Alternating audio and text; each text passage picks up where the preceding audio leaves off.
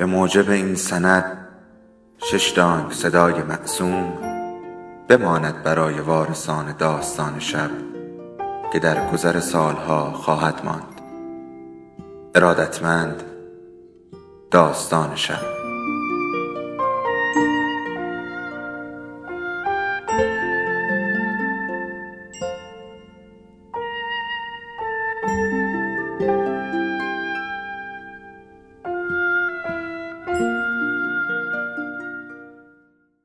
یکی بود، یکی نبود.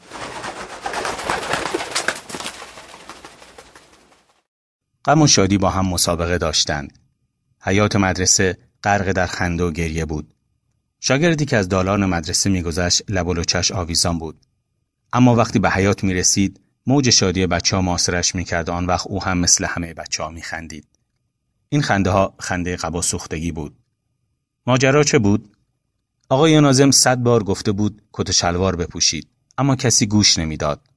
شاگردان همچنان با عبا و سرداری و عمامه و کلاه قجری به مدرسه می آمدند. آن روز بالاخره ناظم به سطوح آمد و یک خطکش و یک قیچی و میزی دم در مدرسه گذاشت. هر کس وارد میشد و کت و شلوار و کلاه پهلوی نداشت، فلفور، سرداری یا عبا یا قبا یا ارخال قوی را می‌کندند و بدون توجه به فن خیاطی خطکش را می‌گذاشتند و قیچی را پشتش. و صاف صاف سرداری و عبا و قبا را می بریدند. شاگردان با تأسف لباس بریده را می پوشیدند و بالا به آویزان وارد صحن مدرسه می شدند.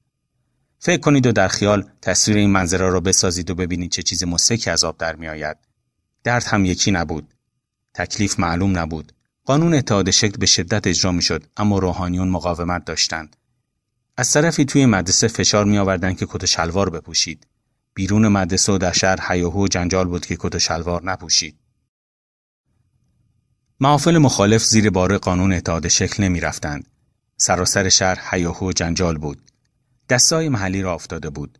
یک علی درازی بود که به قول امروزی ها آشوب طلب و اخلالگر بود. هر وقت می خواستند شهر را به هم بریزند و جنجال راه اندازند و حاکم را معزول سازند و نان ارزان کنند، علی دراز را صدا می کردند. علی دراز لقب دیگری هم داشت.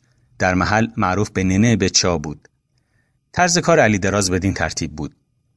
چوب درازتر از قد خود به دست می گرفت، سر کوچه می ایستاد، شعر یا تصنیفی می خواند، گاهی کف می زد و همین که اراذل و اوباش گردش جمع می آمدن راه می افتاد.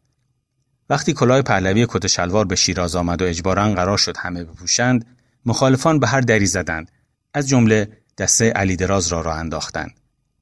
علی دراز کف زنان جلوی دستش حرکت می‌کرد و تصنیفی می‌خواند که گویا یکی دو بیت آن یادم است. دستمال آبی نمی‌خوایم، حاکم بابی نمی‌خوایم، کلاه فرنگی نمی‌خوایم. و به مجرد آن که به کسی می‌رسید که کلاه پهلوی داشت، چوب را به تمام قوت به دو می‌زد و کلاه از سرش می‌ربود و آن را چاک می‌داد.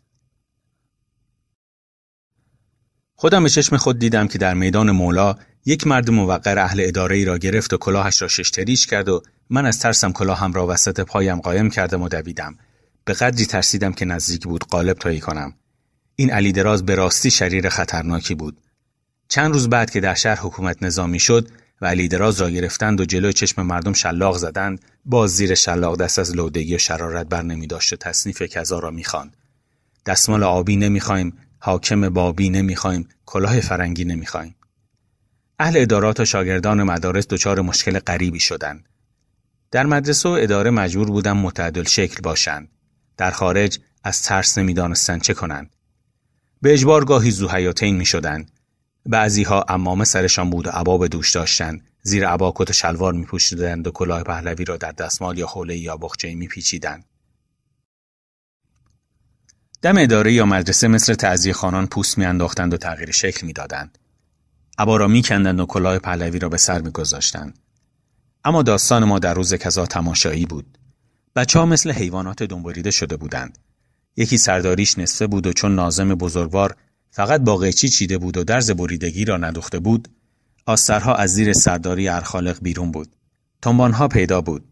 بند تنبان شاگردها که زیر سرداری عبا قبلا پنهان بود، عیان و هویدا شد و مثل پاندول ساعت‌های شماته‌دار قدیم به چپ و راست گردش داشت. وصله‌های ناجور خشتک‌ها رو افتاد. گاه این وصله‌ها عجیب و غریب بود. مثلا تنبان کرامت از فلانل سفید بود.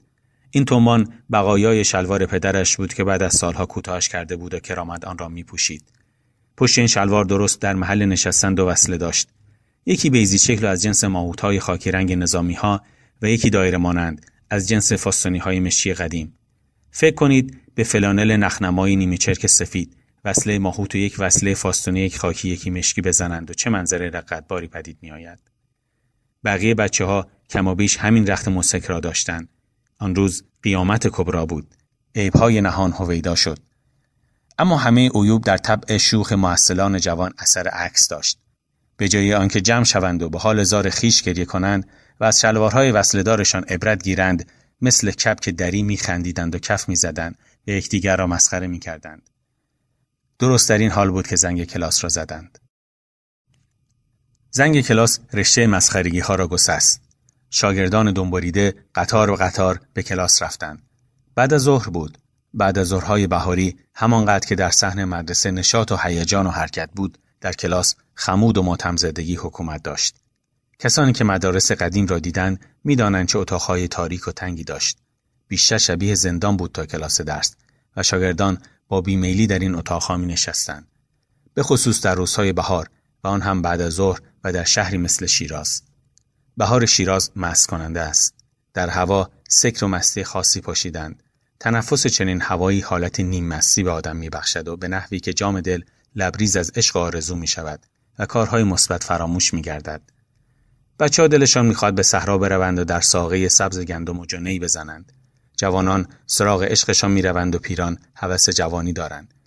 در این فصل و در این شهر صحبت از کار کردن حرف مفت است. لااقل برای محصلان خیلی مفت است. با این حال همه ما در آن زندان که نامش کلاس بود با بی‌حوصلگی نشستیم. آن حرارت و شادی حیات مرد. گویی گرد مرگ بر سراسر محیط مدرسه پاشیدند. آنان که قهقهه می‌زدند و به قبای سوخته رفیقان می‌خندیدند، در کلاس چنبات بزدند و با حسرت به شیشه رنگارنگ کلاس نگریستند و از پشت نیمکت‌ها گنجشک‌های آزاد و خیلی جیغو را پایین گرفتند. کلاس‌ها کوفته کاری بود، نه جای درس خواندن. آزار و شکنجه بود، نه تعلیم و تربیت. معلمان بددهن و بداخلاق و شمصفت بودند. گویی با دشمنان خود سر و کار دارند، نه با جماعتی کودک و معصوم. خیزران و خطکش شلاق بود. سکوت و خستگی و نگرانی بود. مدرسه نبود، زندان بود. مرگ سیاه بود. لگد و توسری حقارت داشت. میگویی در آن مدارس اگر کثافتکاری میکردند درس هم یاد میدادند. مردشور آن درس سواد را ببرد. یک مش لاتائر را در مغز میچپاندند و به جای آن روح آدمی را زبون و ذلیل میکردند. آدمک‌های چرتی و دبنگوز و از خودرازی نمی‌توانستند بند پای مرغ را باز کنند، ولی ادعای از اینجا تا هرات را داشتند. ما از مدرسه ترس داشتیم. صبح به زندان می‌رفتیم و عصرها برمیگشتیم. فقط در میان این همه شکنجه و رنج یک دلخوشی داشتیم و آن هم درس‌های میرزا جوادخان بود. میرزا جوادخان معلم تاریخ ما بود. تریاکی خوشمشربی بود. ساعت درس او را بعد از ظهرها تعیین کرده بودند. میرزا جوادخان تریاک بسیار می‌کشید. این مخدر مردفکن طبع وی را ملایم کرده بود. زنگ‌های اول لول و سرمست بود. در هپروت سیر می‌کرد. چانه‌اش لق می‌شد و آن وقت حرف می‌زد و تاریخ باستانی را به ما می‌آموخت. چنان شیرین سخن می‌گفت که مسحور ناطقه خیش می‌شد. سیلی از کلمات زیبا از دهانش بیرون می‌ریخت. گاه چنان جذاب و دلنشین درس می‌داد که شاگردان مات و مبهود دهان باز کرده خیره به وی می‌نگریستند. در آبشار درخشان کلماتی که از دهان میرزا جوادخان خارج میشد، شاگردان تاج کاووس و کمر کیخسرو، رقص شیرین و حمق نمکین شاه سلطان حسین را میدیدند. حرفای میرزا جوادخان آنقدر غرور در ما میدمید که به کلی کلاس و شلاق و ناظم و فشار بقیه معلمان را فراموش میکردیم. از قضای اتفاق آن روز که دم ما را چیدند، درس تاریخ داشتیم. خبردار! بچه‌ها ایستادند. میرزا جوادخان سلانه سلانه به کلاس وارد شد. آرام پشت میز نشست. میرزا جوادخان قانون اتحاد شکل را رعایت کرده بود، اما به علت فقر در قانون دست برده بود. عوض پوشیدن کت و شلوار نو، یک ردنکت کهنه به تن داشت. تاریخچه ردنکت کهنه معلم را طبق متحدالآمال جدید مجبور ساختند که کت و شلوار بپوشند. میرزا جوادخان نداشت که پارچه‌ای بخرد و به خیاط بدهد که کت و شلوار برایش بدوزد. ناچار راه سهل‌تر را انتخاب کرد. سری به تل حصیربافان، دکه سمساران کهنه فروشان شیراز زد. آنجا یک ردنکت نخنما را که یقه‌های اطلس برقی سلام داشت خریداری کرد. ردنکد مال یک نفر ارمنی بود که در بانک شاهی شغل مترجمی داشت. وقتی ارمنی منتقل شد، ضمن همه اساس کهنه آن را به سمساری فروخته بود. می‌دانید نژاد ارمنی نژاد چاقی است. ردنکد مناسب با قواره چاق ارمنی مترجم بود. به تحقیق به هیکل تریاکی و نعیف میرزا جوادخان نمی‌خورد. اما چاره نبود. متحدالعمال می‌گفت که معلمان کت و شلوار بپوشند و اگر میرزا جوادخان مقاومت می‌کرد، نانش آجر می‌شد. این ردنکد از ابهت میرزا جوادخان می‌کاست. خودش هم می‌دانست و به همین دلیل همین که در کلاس در قیافه بچه‌ها خواند که ردنکدش را نمی‌پسندند، اوقاتش شرخ شد. زودتر درس را شروع کرد. بچه‌ها، اول درس را می‌پرسم، بعد درس می‌دهم. کرامت، بیا جلو. کرامت با اندیخت مستک از جا برخاست. رویش نشد از نیمکت بگذرد و جلو معلم برود. بر جایش ایستاد و تکان نخورد و از همانجا جواب معلم را داد. کرامت، بگو ببینم ما چند سال تاریخ داریم؟ آقا، ما دو هزار سال تاریخ داریم. نمیدانم چطور شد هم که کلمه دو هزار از دهن کرامت خارج شد، من که پشت سرش نشسته بودم چشمم به وصله ناجور شلوار کرامت افتاد و پاکی زدم به خنده. بگو ببینم کدام پادشاه سر دو شیر را برید؟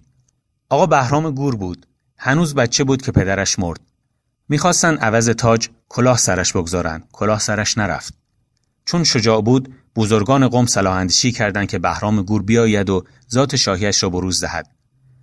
تاج را میان دو شیر گذاشتند و گفتند اگر مردی و راست میگی که سلطنت حق توست، برو تاج را بردار. بهرام گور هم نامردی نکرد. شمشیر از غلاف کشید، اول یک شیر را سر برید، بعد رفت سر شیر دومی را برید و چون هر دو شیر را کشت، تاج را ربود.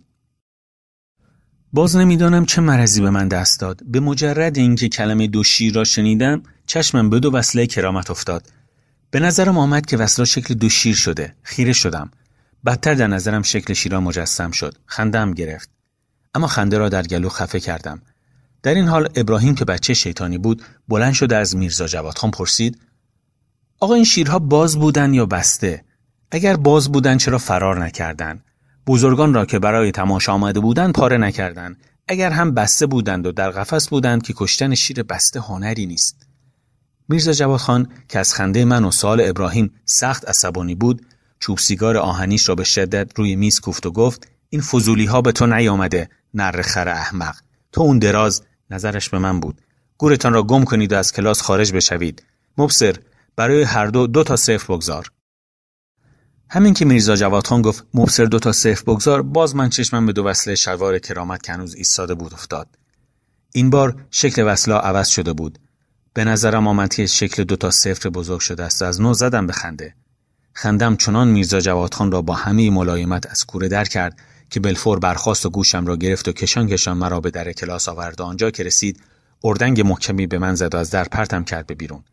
بعد به نوبت همین کار را نسبت به ابراهیم کرد و چون من و ابراهیم بیرون افتادیم، میرزا به صدای کلافتش که بر اثر دود تریاک دورگه شده بود فریاد زد: حیوان سر کلاس بستند. این دو طولش حرامن. هر دو تا رو باید به درشکه بست به جای دو یابو.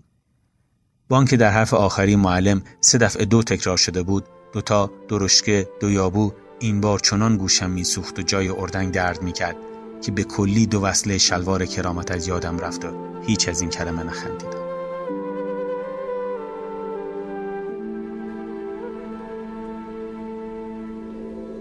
داستان شب بهانه است برای با هم بودن، دور هم نشستن، شنیده شدن.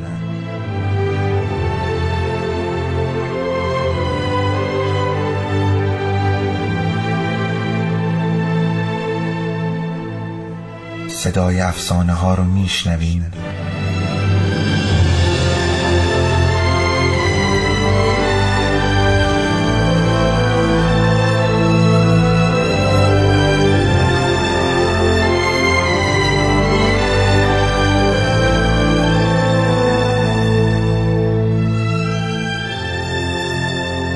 شبتون بخیر.